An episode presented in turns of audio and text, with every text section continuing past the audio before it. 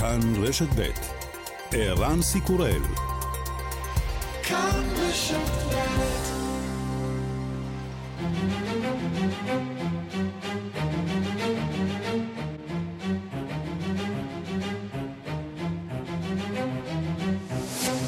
השעה הבינלאומית 14 בנובמבר 2022 והיום בעולם. חגיגות ניצחון מוקדמות, נשיא אוקראינה וולודמיר זלנסקי הגיע הבוקר לחרסון לרגל שחרורה של העיר. Uh,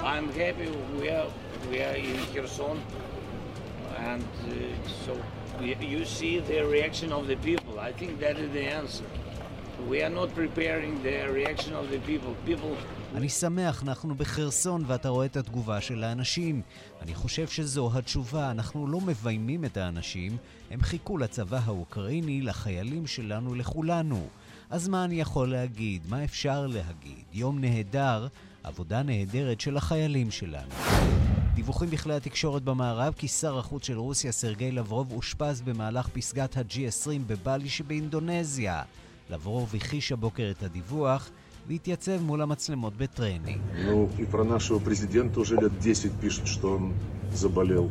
Это такая, в общем-то, игра, которая не новая в политике. ובכן, הם כותבים כבר עשר שנים שהנשיא שלנו חולה. זה לא משחק חדש בפוליטיקה. עיתונאים הערבים צריכים להיות יותר כנים ממה שהם, לכתוב את האמת לעיתים קרובות יותר. מנהיגי שתי הכלכלות הגדולות בעולם נועדו היום באינדונזיה ודיברו על האפשרות להפחית את המתיחות ולהוריד את חומות מלחמת הסחר. נשיא סין שי ז'ינפינג. Currently, the China-US relationship is in such a situation that כרגע היחסים בין שתי המדינות במצב כזה שכולנו דואגים מאוד, זה מנוגד לאינטרס של המדינות והעמים, וזה לא מה שהקהילה הבינלאומית מצפה לו. עלינו לחפש מסלול נכון לקשרים בין סין לארצות הברית. עלינו לשפר את היחסים. טורקיה עצרה עם שחר חשודה בביצוע הפיגוע ברחוב איסטיקלל שבאיסטנבול, שבו נהרגו שישה בני אדם ויותר משמונים נפצעו. שר הפנים סולימאן סיורולו. bombayı bırakan kişi İstanbul Emniyet Müdürlüğümüzün ekipleri tarafından gözaltına alındı. האישה שהטמינה את הפצצה נלקחה למעצר, אנחנו יודעים איזה מסר מבצעי הפעולה הזאת רוצים להעביר לנו. קיבלנו את ההודעה, אל דאגה, נחזיר להם מנה אחת אפיים. טורקיה טוענת כי המחתרת הכורדית עומדת מאחורי הפיגוע. וגם...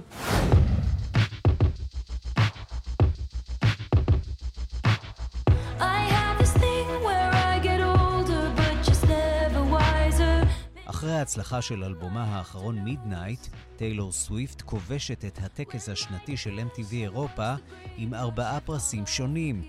הארי סטיילס זכה בפרס ההופעה הטובה של השנה, נועה קירל זכתה בפרס האומן הישראלי הטוב ביותר זו השנה החמישית ברציפות.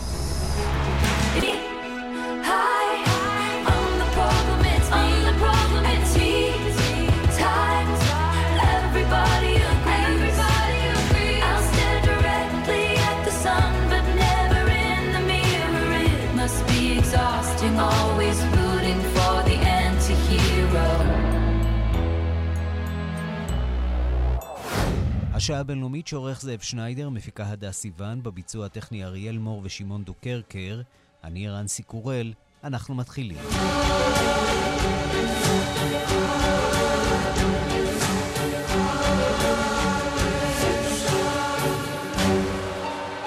שלום רב לכם, אנחנו פותחים אה, באירועים בטורקיה. כוחות הביטחון אה, במדינה עצרו הלילה את החשודה בהנחת מטען החבלה במרכז איסטנבול, אה, שגרם למותם של שישה ופציעה של עשרות. שר הפנים הטורקי טען הלילה שהיא משתייכת למחתרת הכורדית.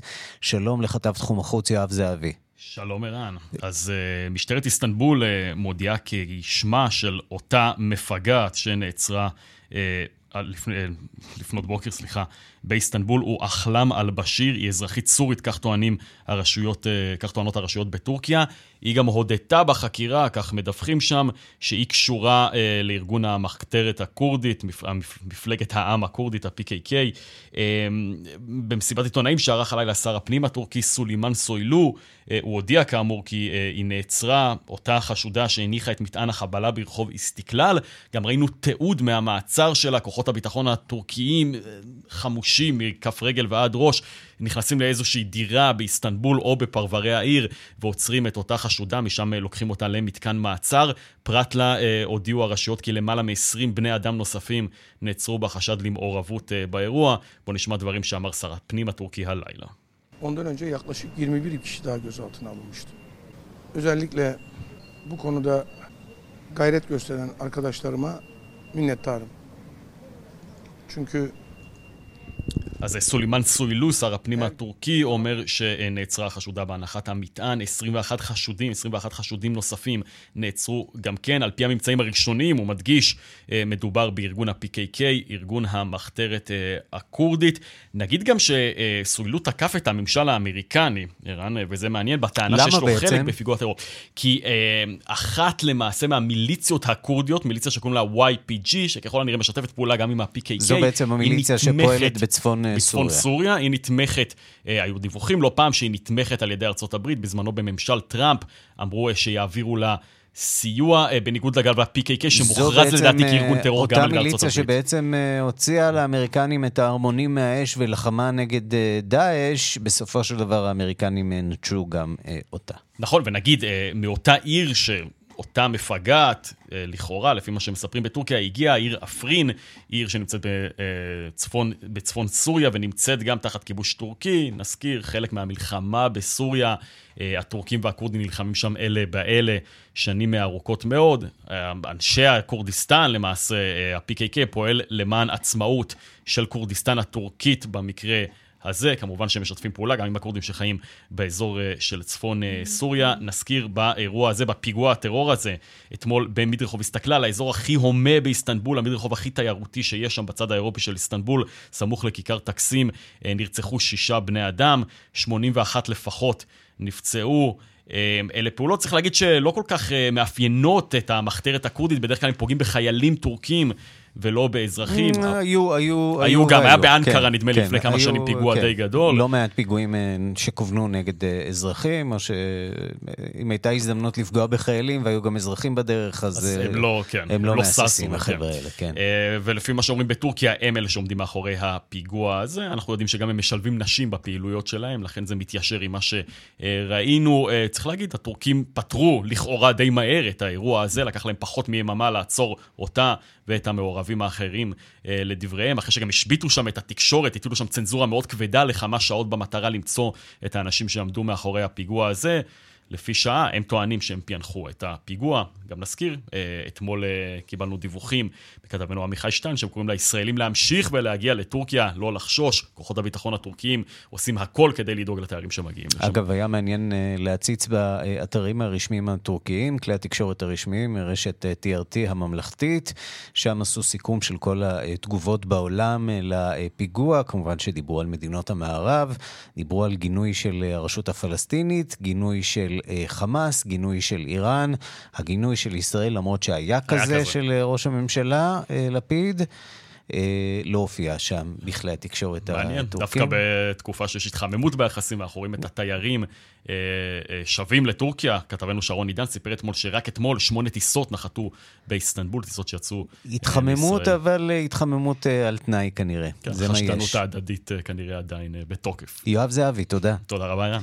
ושלום לפרופסור דרור זאבי מן הפורום לחשיבה אזורית באוניברסיטת בן גוריון. שלום וברכה. אז בוא תנסה לעשות לנו קצת אה, סדר, אה, בהנחה שאכן מדובר אה, במחתרת הכורדית. אנחנו מדברים פה על uh, uh, כמה כוחות בעצם uh, שונים שפועלים uh, במרחב הזה. ה-PKK, שהוא בעצם, uh, אם נרצה, האימא והאבא של uh, הפעילות הכורדית באזור, uh, פועלים מתוך uh, טורקיה, מעוניינים uh, בצירופה של, uh, או בעצם uh, במדינה עצמאית, או uh, להגביר את האוטונומיה uh, בתוך uh, שטח uh, טורקיה.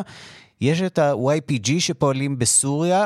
מי בעצם עומד מאחורי הפיגוע הזה, או שבעצם מדובר באותו גוף?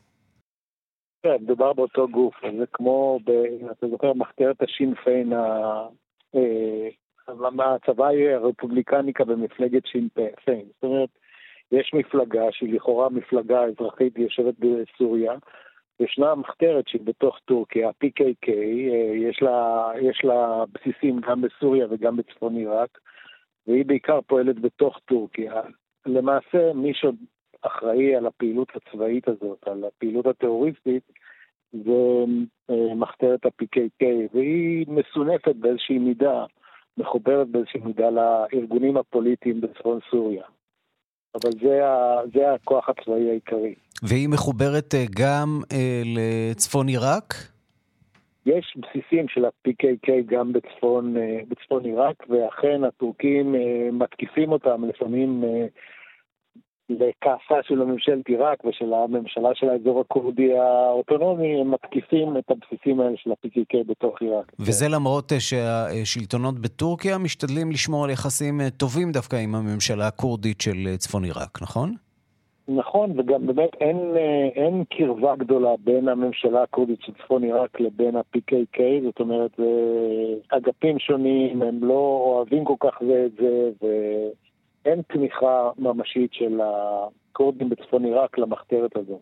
טוב, ועוד לא... אגב, גם מדברים שפות שונות, זאת אומרת, אלה מדברים סורני בצפון עיראק, ואלה מדברים קרמנג'י. באזור הסורי. ועוד לא אמרנו מילה כמובן גם על הכורדים שנמצאים אה, בצפון איראן, שעומדים אה, מול אתגרים אה, לא פשוטים בתקופה האחרונה. יש אפילו דיווחים על הפגזות של השלטונות האיראנים שם באזורים האלה בצפון איראן בימים האחרונים. הם קשורים לסיפור הזה או שלא ממש? תראה, הם קשורים. יש, יש עם כורדי שהוא בסדר גודל של 40 מיליון איש, שחלקו הגדול נמצא בתוך טורקיה, בערך 15% מהאוכלוסייה הטורקית. חלק משמעותי ממנו נמצא באיראן, והחלק האחר בעיראק ובסוריה. והם כולם קשורים זה לזה, כמובן באיזושהי תחושה לאומית, והם עדיין גם פועלים, אה, לא פועלים ביחד. זאת אומרת, הם לא, הם לא הצליחו לארגן פעולה מאוחדת של העם הכורדי אה, לאוטונומיה או, ל, או לעצמאות. מה שהם כן הצליחו לעשות כאלה. בשנים האחרונות זה כמובן לבסס את הרפובליקה שם בצפון עיראק. אמנם הניסיון להכריז על עצמאות לא צלח, והיה ניסיון, היה גם משאל עם. שבו לכאורה הכורדים הכריזו על עצמאותם, זה התקבל כמובן רע וזה לא יצא בסופו של דבר. אה, והייתה גם, אה, היו אולי אפילו כמה אה, רפובליקות או מובלעות בעצם בצפון סוריה בעקבות המלחמה.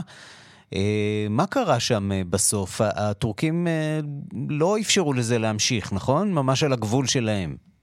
כן, תראה, יש עדיין, יש עדיין אזורים אוטונומיים כורדים בצפון סוריה, אבל הטורקים פעלו בצורה מאוד נחושה כדי למנוע מהם לייצר רצף טריטוריאלי מהים התיכון עד, עד נהר הפרת.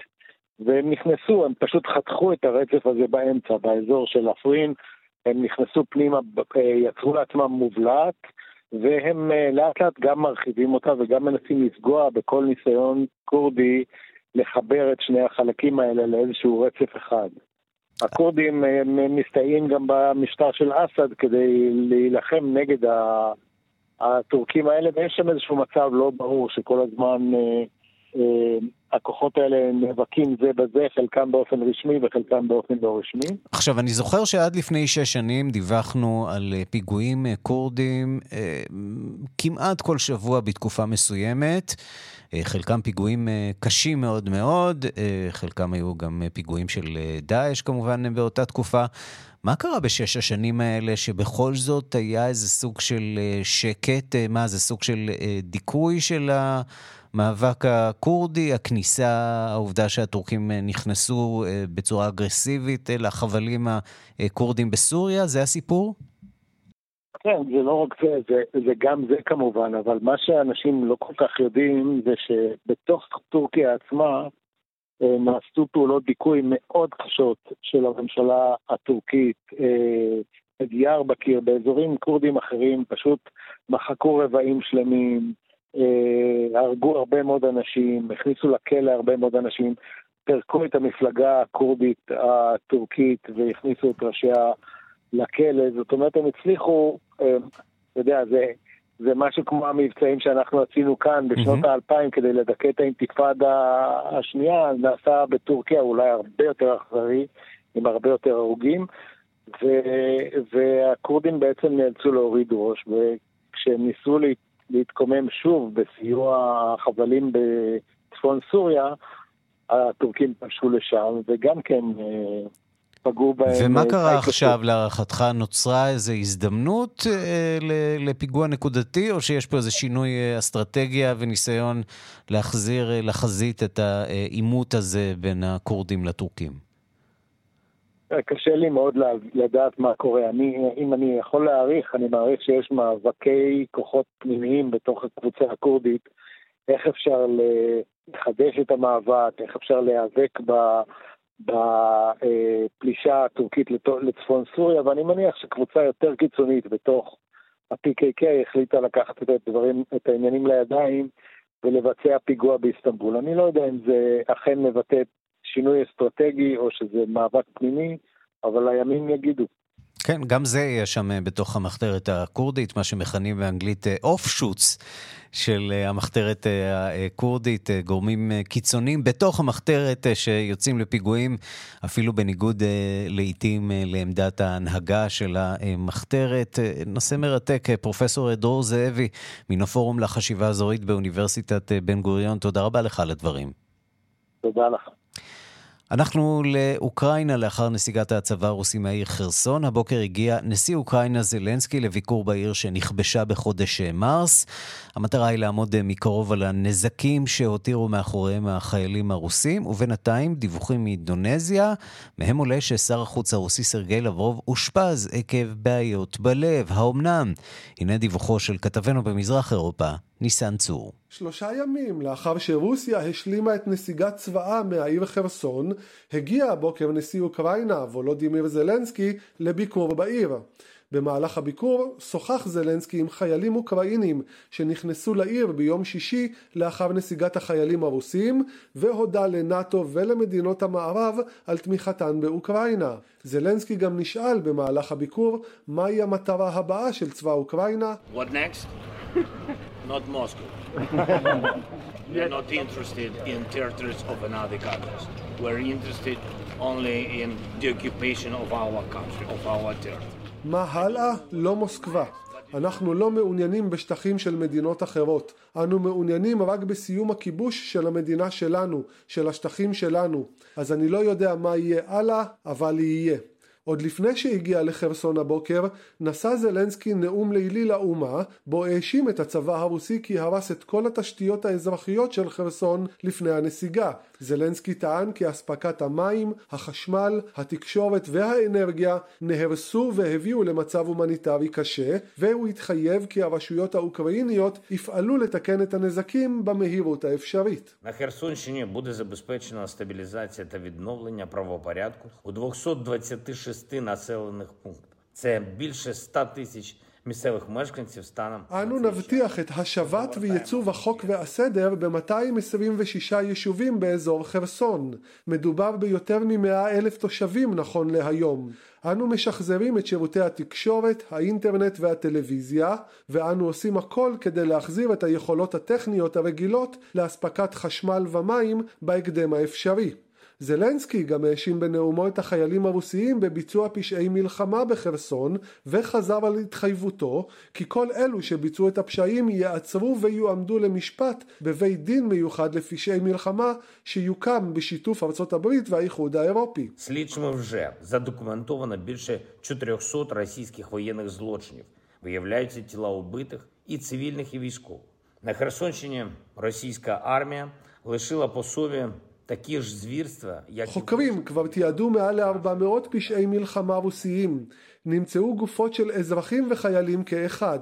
באזור חרסון הצבא הרוסי השאיר מאחור את אותם פרעות כמו באזורים אחרים בארצנו שאליהם הצליח לפלוש. אנו נמצא ונביא לדין כל רוצח ללא כל ספק.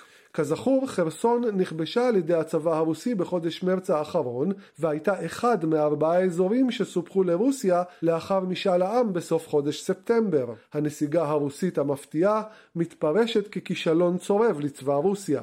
ובתקשורת הרוסית מתפרסמים בימים האחרונים עדויות של חיילים רוסיים שנעצרו על ידי צבא אוקראינה וטוענים כי עברו התעללות ועינויים קשים כולל חייל רוסי שטוען כי נקבר בעודו בחיים במהלך חקירתו. דובר הקרמלין, דמיטרי פסקוב, התייחס אתמול לניסיונות להחיות את הסכם התבואה שיאפשר את המשך ייצוא התבואה והמזון מנמלי אוקראינה למדינות העולם.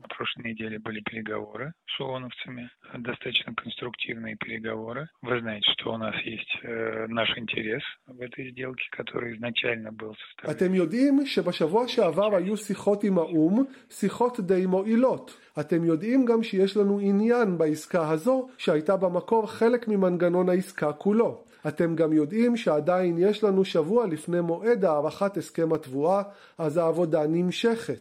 ועל רקע השמועות כי מדינות המערב מתכוונות ללחוץ על אוקראינה לחזור למשא ומתן עם רוסיה, הודיע ג'וזף בורל, הממונה על ענייני החוץ באיחוד האירופי, כי אוקראינה תחליט לבדה האם ומתי לחזור לשולחן המשא ומתן.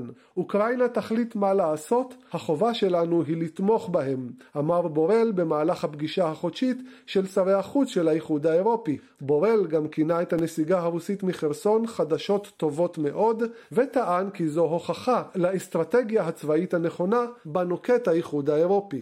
ניסן צור, פולין.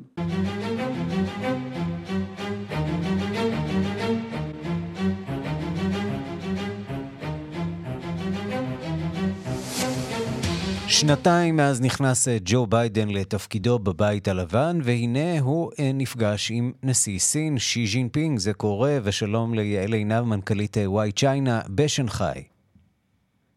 שלום ערן. זה קורה, אה, וזה בהחלט אה, נראה טוב, צריך אה, להודות. שני הצדדים מדברים על הכוונה לשפר את היחסים, לשים את, ה, את מה שקרה בשנים האחרונות מאחור. הבעיה היא שיש הרבה מאוד מה לשים מאחור. אתה מאוד מאוד צודק, אבל עצם קיום הפגישה, אני חושבת, חשוב מתוכנה, וזה לא כל כך משנה מה הם אומרים כרגע, כי זה באמת הפעם הראשונה שהם נפגשים פנים על פנים. הייתה לחיצת ידיים, היו חיוכים, זה דברים שלא ראינו בכלל. היו להם אולי שתי שיחות וידאו עד עכשיו ועוד איזה שיחת טלפון, ובאמת היו יחסים קרים, הייתה עוינות.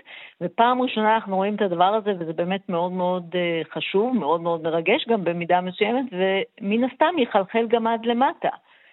אה, יש פה איזה, בכלל, איזה סימנים רבים בתוך סין, שאנחנו מרגישים כרגע כאן, שמעידים על אה, איזושהי נטייה לפחות נוקשות, הייתי אומרת, ביחסי החוץ, יותר פתיחות, לא רק כלפי ארצות הברית, אלא בכלל. אה, קודם כל, אה, יצאו, אחרי שנתיים שחיכינו, יצאו חוקים אה, מקילים מבחינת הסגרים שזרים כשמגיעים לתוך סין, שזה מאוד מאוד מאוד משמעותי, קיצרו את זה מעשרה ימים לשבעה ימים, אבל זה מאוד מאוד משמעותי. לא מטילים סנקציות על חברות תעופה, גם אם הם מביאים איתם חולים. כל הדברים האלה בעצם מראים שמתכוונים כרגע לקבל משלחות, לקבל אנשי עסקים. אה, יש איזו אווירת פתיחות באוויר. מה זה אומר? שמתחיל לרדת האסימון בבייג'ין, שאולי אה, הגיע הזמן לשנות קצת אה, כיוון, לנסות להידבר עם האמריקנים? האמריקנים לא הולכים לשום מקום, וכרגע לא נראה שהרוסים מכניעים אותם או מחלישים אותם כרגע. ארה"ב גם כעת היא המעצמה החזקה בעולם, ועם המציאות הזאת צריך לחיות. תראה, גם אה, סין לא הולכת לשום מקום, והיא גם מתקדמת מאוד בכל מיני דברים, ושתי המעצמות האלה, כולם כבר יודעים שחייבים אה, לדבר.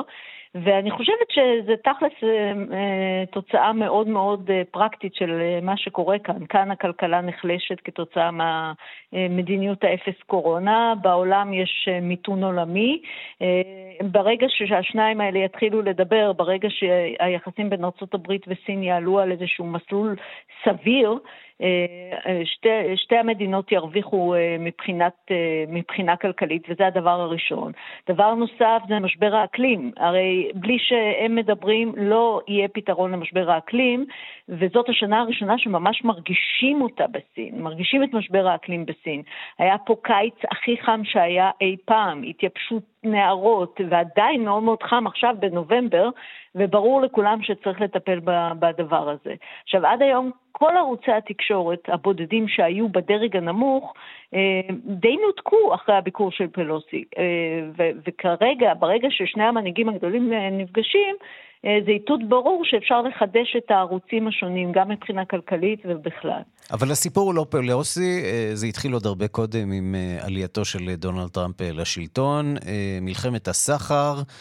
אה, ועכשיו הם כנראה מבינים בסין, מבינים גם בארצות הברית שצריך למצוא איזה סוג של אה, דרך ביניים כדי להתנהל, אה, כיוון שהאינפלציה רק הולכת ועולה, הקשיים הכלכליים מכבידים גם על ארצות הברית, גם על סין, ומנסים בעצם לייצר גשרים חדשים. נכון מאוד. תראה, זה, זה הפך מזמן למלחמה קרה, זה הפך למלחמה טכנולוגית, על עליונות אה, טכנולוגית. סין אה, עושה הכל כדי להגיע להסתמכות עצמית ולא להיות תלויה במערב. אה, בארצות הברית, ביידן, שציפו ממנו קצת להקל, אחרי uh, טראמפ uh, בעצם רק הכביד, ורק לאחרונה, באוקטובר, הטיל סנקציות על uh, חברות נוספות ועל השבבים, uh, דבר שמאוד פגע בחברות הגדולות של סין. תגידי, יכול להיות שהסינים אומרת... רואים באופק את uh, טראמפ uh, חוזר לזירה הפוליטית, והם אומרים, uh, בואו ננצל את השנתיים האלה כדי לשפר את המצב מול ארצות הברית, כי לא ברור מה יקרה בעוד שנתיים? אני לא חושבת שהם מפחדים מטראמפ. אה, אני לא חושבת שהם מעולם פחדו מטראמפ. טראמפ, אם הוא יעלה מבחינתם, הרטוריקה פה היא נורא ברורה, אני רק משקפת אותה כרגע, כן? אבל הרטוריקה אומרת, אה, אה, ארצות הברית בדעיכה, כל, זאת מעצמה בדעיכה, המנהיגים שלה לא שולטים בה. מבחינתם, אה, במידה רבה, אה, כאשר אה, טראמפ היה והם הרגישו שארצות הברית לא מתקדמת לשום מקום, הדבר הזה רק היה לטובתם. והנה לא אנחנו לא רואים מעצמה שלמרות הכל מצליחה לאחד את גוש המדינות של ברית נאט"ו. מצליחה במאמץ, אבל מצליחה לפגוע מאוד בעוצמתה של רוסיה, מעצמה גדולה אחרת. אי אפשר להתייחס לארצות הברית כמעצמה אה, שוקעת בהכרח. לא, זה נכון, אני, זה ברור לגמרי, אני רק משקפת את הרטוריקה פה ואת mm-hmm. הלך המחשבה פה, וזה לא רק, זה באמת לא רק אה, הנרטיב שמופיע בתקשורת, זה נרטיב שבאמת מופיע ממש mm-hmm. במחשבה אה, של ההוגים פה, של האינטלקטואלים פה. אה, עכשיו, תראה, סין הרבה יותר מרוכזת מעצמה במה, ש... mm-hmm. במה שאנחנו יודעים. זאת אומרת, באמת היא מרוכזת בעניינים הפנימיים של הנשיא, שהיא קודם כל מרוכז בהחזרת, אה, אתה יודע, השליטה שלו. יש לנו עדיין, היה לנו את אוקטובר, עכשיו יש לנו את מרץ. במרץ אה, בעצם יושלם המהלך הזה של אה, כהונה שלישית ושליטה לכל החיים, והוא מבסס את כוחו. גם עכשיו ראינו בבלי, באינדונזיה, בפגישה, פתאום קאדר שלם של... אנשים חדשים ש, שהצטרפו אליו אה, לשם, אה, הם באמת אה, עסוקים פה מעל הראש בעניינים הפנימיים. חוסר השליטה שהולך ומתגבר לגבי הקורונה והסגרים שהולכים ומתמשכים והפגיעה בכלכלה והאי נחת והאי יציבות, אלה הרבה יותר מעסיקים אותם מכל דבר. הסימנים האחרונים, גם העובדה שהיה לנו את האקספו לא מזמן, זה תערוכה היום, mm-hmm. תערוכת היבוא ייצוא הכי גדולה בעולם, והנשיא שי פתח אותה ואמר שהוא מאוד בעד, והוא יזמין, והוא יקל, והוא ייתן הקלות ועוד דברים נוספים. פלוס העובדה שכאמור יש עכשיו הרבה מאוד הקלות אה, בהגעה של זרים, ועכשיו לחיצת היד, אני חושבת כל זה ביחד, אה, אלה סימנים טובים שיש איזה אה, רצון אה, להרגיע, איזה רצון באמת להתמקד בשיקום הכלכלה ובשיקום היחסים. כמו שאמר מאוד נכון, אגב, הסתכלתי על הציטוטים כן. פה בחדשות, אז כמובן זה מה שי אמר לביידן, לא מוזכר בכלל מה ביידן אמר, אבל הם שמים את הקווים האדומים. הם שמים את הקווים האדומים כי... כי זה יגיע, ככה הנשיא ביידן אומר שזה יגיע, זה כדי למנוע מלחמה. Mm-hmm. אגב, פה אף פעם לא ראיתי, לא ברטוריקה ברשתות ולא בכלל, שמדברים על מלחמה. מדברים על מלחמה על עליונות טכנולוגית. יעל עינב, מנכ"לית וואי צ'יינה בשנגחאי, תודה רבה לך על הדברים. תודה. השעה הבינלאומית מהבוקר, בפעם הראשונה בתולדות אה, סלובניה, המדינה הקטנה במערב הבלקן, יש לסלובניה נשיאה אישה, נטשה פירק מוסר, בת 54, עורכת דין ופעילת אה, זכויות אדם. היא ניצחה אה, ניצחון גורף אתמול בסבב השני בבחירות. הדיווח של כתבת חדשות החוץ, נטליה קנבסקי. ניצחון יציב ובלתי ניתן להכחשה לעורכת דין ומגישת טלוויזיה לשעבר, בת 54, נטשה פירק מוסר, בסיבוב השני של הבחירות לנשיאות בסלובניה אתמול, המועמדת הליברלית שהתמודדה בבחירות האלה באופן עצמאי, גרפה 53 אחוזים, 83 מאות האחוז, נכון להבוקר, לאחר ספירה של יותר מ-86 אחוזים מן הקולות. יריבה מן הימין השמרני, אנג'ל לוגר, בן 46, קיבל 46 אחוזים ו-17 מאות האחוז מן הקולות, מהפך אמיתי בהשוואה לסיבוב הראשון שבו הוביל לוגר את המרוץ. אך בשלושת השבועות שעברו מאז הצליחה נטשה פירק מוסר לשכנע את הקואליציה השלטת לתמוך בה בסיבוב השני. Želim si Slovenijo, kjer se bomo bolj zavedali, da nas čakajo hudi časi zaradi podnebnih sprememb. Mladi nam zdaj na politična ramena nalagajo odgovornost da poskrbimo אני רוצה לראות את סלובניה שבה אנו מודעים לאן פנינו לאורך הזמן אל מול שינוי האקלים. הצעירים מניחים על הכתפיים שלנו את האחריות לטפל בכדור הארץ כדי שהדור הבא יחיה בסביבה נקייה ובריאה, אמרה הנשיאה הנבחרת של רפובליקת סלובניה, והאישה הראשונה שתכהן בתפקיד הזה במדינה הפוסט-יוגוסלבית בדרום מזרח אירופה, חברה באיחוד האירופי ובנאט"ו משנת 2004, ובעלת אוכלוסייה של שני מיליון אנשים. Slovenija je dobila predsednico, ki verjame v Evropsko unijo, ki verjame v demokratične vrednote, na katerih je nastala Evropa. Evropska unija in ne nazadnje tudi slovenska ustava temelji na teh vrednotah. לסלובניה יש כעת נשיאה שמאמינה בערכים של האיחוד האירופי, בערכים הדמוקרטיים שעליהם מבוסס האיחוד ובחוקה הסלובנית שגם היא מבוססת על הערכים האלה, הדגישה פירק מוסר והוסיפה שגם למדינות האחרות במערב חבל הבלקן יש בהחלט מקום באיחוד האירופי, סלובניה תמיד תמכה בקבלתן לאיחוד כלשונה.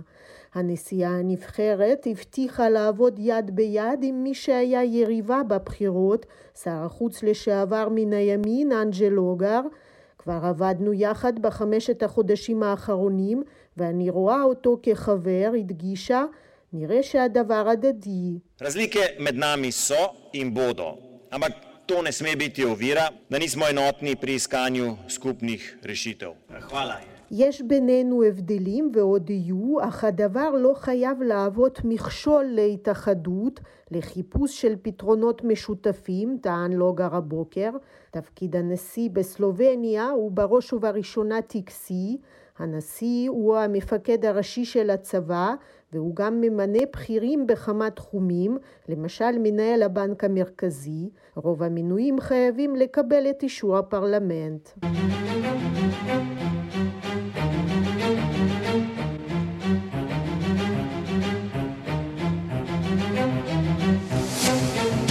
עשרות מנהיגים ומאות אה, גופים ומוסדות השתתפו בפורום השלום הבינלאומי השנתי שהתכנס בפריז בצל מלחמת רוסיה-אוקראינה.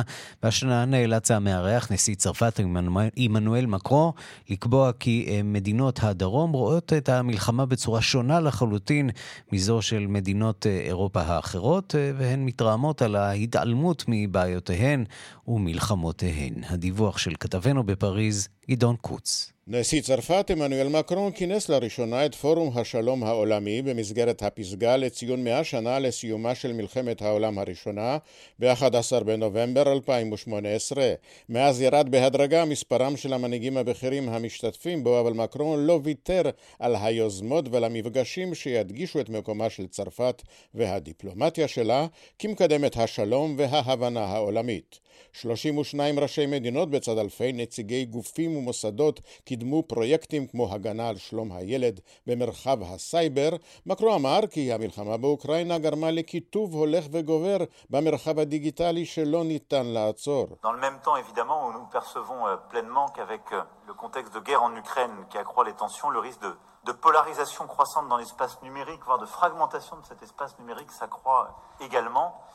Et le grand risque qu'on a, c'est que, évidemment, on n'a pas réussi, dire, à pacifier l'espace numérique. כן אדונו מערך להתראה מוקדמת נגד מגפות, הגנה על העיתונות החופשית בעולם, שיתוף פעולה בנושאי אקלים וגם מניעת עימותים בחלל.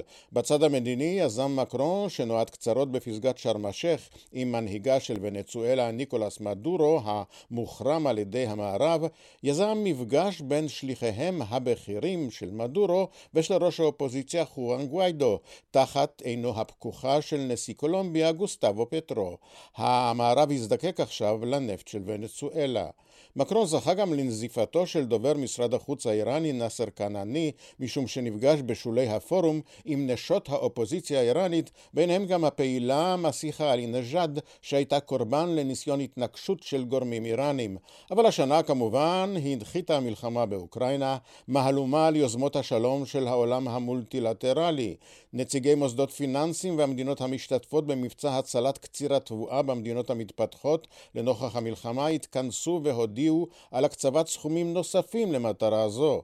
שרי אנרגיה דנו בהבטחת אנרגיה לאירופה. בדיון על האוניברסליזם מול המלחמה נאלץ מקרון לקבוע כי מדינות הדרום רואות את המלחמה באירופה לגמרי אחרת וצריך לקחת זאת בחשבון.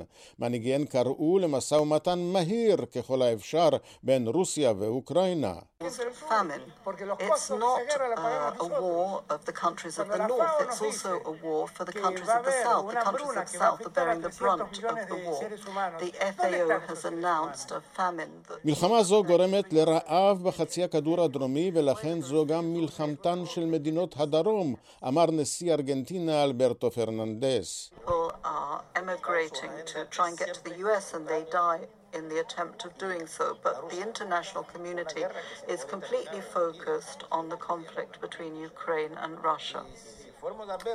Surely they, we could put an end to this very quickly if only there were... נשיא גינאה ביסאו עומרו סיסוקו, העומד בראש הארגון הכלכלי של מדינות מערב אפריקה, הביע צער על כך שעל סדר היום של הקהילה הבינלאומית נמצאת מלחמת אוקראינה-רוסיה בלבד, בעוד שיש מלחמות רבות באפריקה.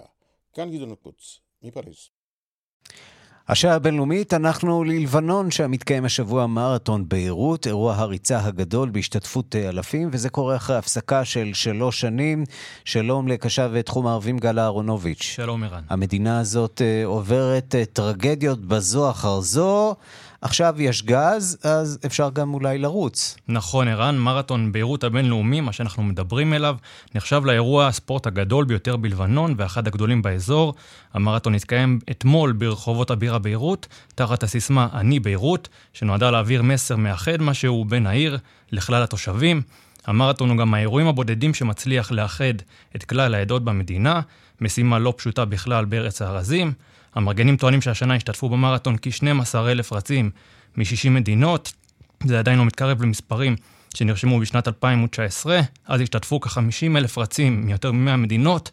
בואו נשמע את מאיל חליל ממארגני האירוע. بيروت ما بتموت بهيك روحية اللي عم نشوفها اليوم بيروت بتحمل هوية كلنا مسؤوليتنا انه نضلنا حول هالمدينة זי אומרת, ביירות שבה לחיים עם האווירה שאנחנו רואים היום במרתון. העיר הזאת היא חלק מהזהות שלנו, נמשיך לעמוד לצידה ולחזור לחיים. בשנה הבאה, היא אומרת, בעזרת השם, נחזור לראות מספרים גדולים יותר של משתתפים, והצפי הוא לכ-30 עד 40 אלף רצים.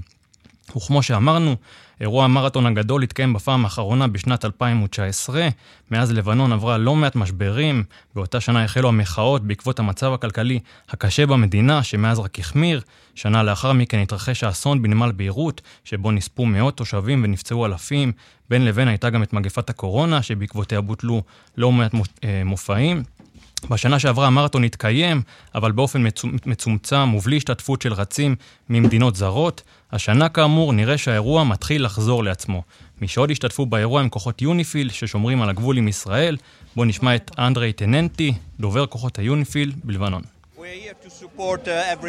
شاركت اليونيفيل في هذا الماراثون في السنوات السابقة وهذه السنة نشارك بعدد كبير من قوة حفظ السلام יבלו רוחם חמסמי. כן, אז דובר היוניפיל אומר, אנשי יוניפיל השתתפו במרתון גם בשנים קודמות. השנה הזו אנחנו משתתפים במספרים גדולים עם כוחות שמירת השלום, מעל 500 אזרחים ואנשי צבא. אנחנו שמחים להשתתף במרתון ולקדם את רעיון השלום בתוך החברה בה אנחנו חיים. וצריך לזכור, למרות האווירה החיובית סביב המרוץ, לבנון עדיין מתמודדת עם לא מעט משברים, למרות ההסכם לסימון הגבול הימי עם ישראל שנחתם לאחרונה, ושאמור לאפשר ללבנון להתחיל בפעולות לחיפוש מאגרי גז, המדינה נמצאת בעיצומו של משבר כלכלי חסר תקדים. אם זה לא מספיק, מגפת הקולרה מתפשטת במדינה לאחרונה ומאיימת על בריאות הציבור. ועדיין ערן, אפשר לומר שהמרתון הוא מפלט עבור התושבים הלבנונים, לכמה שעות בודדות הם יכלו לשכוח מכל הדאגות ופשוט לרוץ. טוב, בוא נקווה שיבוא יום, אה, אולי עוד בחיינו, בחיינו שנראה את מרתון אה, תל אביב, ביירות, או לכל הפחות אה, מרתון חיפה ביירות, זה יהיה יפה, אבל עדיין רחוק. גל אהרונוביץ', תודה. תודה רבה. אנחנו מכאן אה, עם קצת אה, מוסיקה, נראה שעונת הטקסים של 2022 רחוקה מלהסתיים. הלילה התקיים טקס אה, פרסי MTV אירופה, ה-EMA, זאת השנה ה-29. בטקס הזה שהתקיים הפעם בדיסלדורף שבגרמניה, הוענקו פרסים למגוון אומנים בז'אנרים, בסוגות שונות ומשונות, והופיעה רשימה ארוכה של אומנים. עורך התרבות של כאן חדשות בדיגיטל, אלון פרוכטר, שלום לך. היי ערן, מה שלומך? אז נועה קירל אה, הייתה שם, אבל היא לא הייתה שם לבד. נכון, היא לא הייתה שם לבד. אה, כמו שאמרת, רשימה ארוכה מרשימה של אומנים צעדה על השטיח בדיסלדורף, החל מדייוויד גואטה והזמרת ביבי רקסה, הזמרות גייל ואווה מקס, ועד הלהקות אה, מיוז, וואן ריפבליק שהיו בישראל בשבוע שעבר, ואפילו קרלוש אורקסטרה, הלהקה האוקראינית שזכתה באירוויזיון שהתקיים בחודש מאי האחרון בטורינו. כמובן, לא מעט פרסים חולקו הלילה, ב-24 מדינות ניתן פרס האומן המקומי הטוב ביותר, אותה קטגוריה שכאן בארץ נועה קירל קיבלה בפעם החמישית. כן, מה הסיפור הזה עם אה, לזכות שוב ושוב ושוב אה, בפרס הזה? על טעם ועל ריח, אתה יודע? כן, כנראה. בדיוק ככה. אה, אז כמו שנועה קירל נבחרה כאן, בבריטניה זה היה הארי סטיילס שלא הגיע לטקס, ובצרפת אה, אמיר חדד הישראלי שייצג את ארצו באירוויזיון של, של 2016. שהופיע כאן בישראל אה, בכוכב נולד. נכון, 2007 ו... נראה לי. והפך לכוכב ענק, צריך לומר, בצרפת. בצרפת, נכון מאוד. פרסים חולקו בתחום הפופ, ההיפ-הופ, ה-R&B, הקיי-פופ וכמובן הרוק. בו זכתה הלהקה הוותיקה מיוז, כך זה נשמע.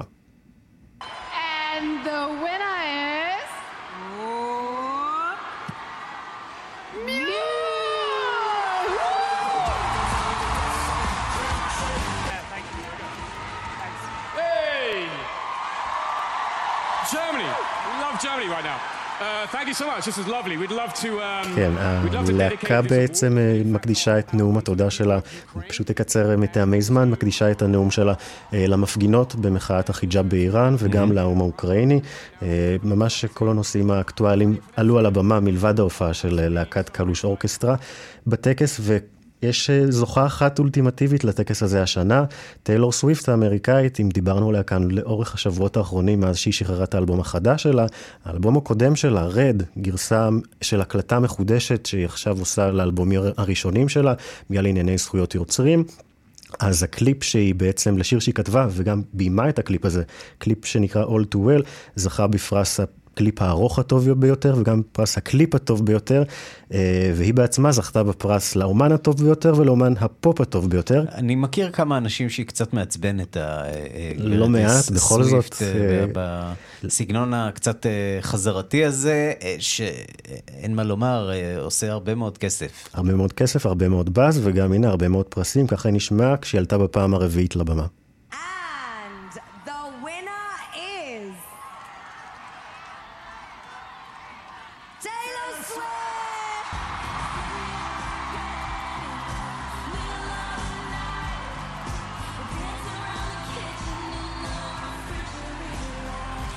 כן, בעצם טיילור כאן אה, מודה למעריצים, כל הנאומים שלה לאורך הטקס היא הודתה למעריצים רעים, לא הם, היא לא הייתה עושה את האלבום המחודש הזה, וגם אה, היא לא מאמינה שהפרסים האלה מגיעים אליה, ובכלל, שהיא עושה מזה קריירה.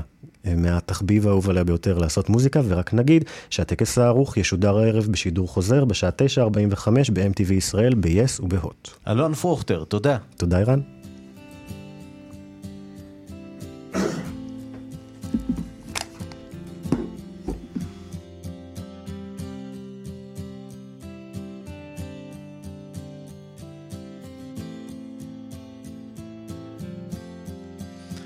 ועם All Too Well אה, של טיילור סוויפט אנחנו חותמים את אה, השעה הבינלאומית, מהדורת יום שני, שערך זאב שניידר, המפיקה הדס סיוון, הטכנאים אריאל מור ושמעון דוקרקר. אני ערן סיקורל, מיד אחרינו רגעי קסם עם גדי לבנה. אנחנו ניפגש שוב מחר בשתיים בצהריים עם מהדורה החדשה של השעה הבינלאומית. כתובת הדואר האלקטרוני שלנו, בינלאומית at kan.org.il. אני רנסי קורל, חפשו אותי בטוויטר. להתראות.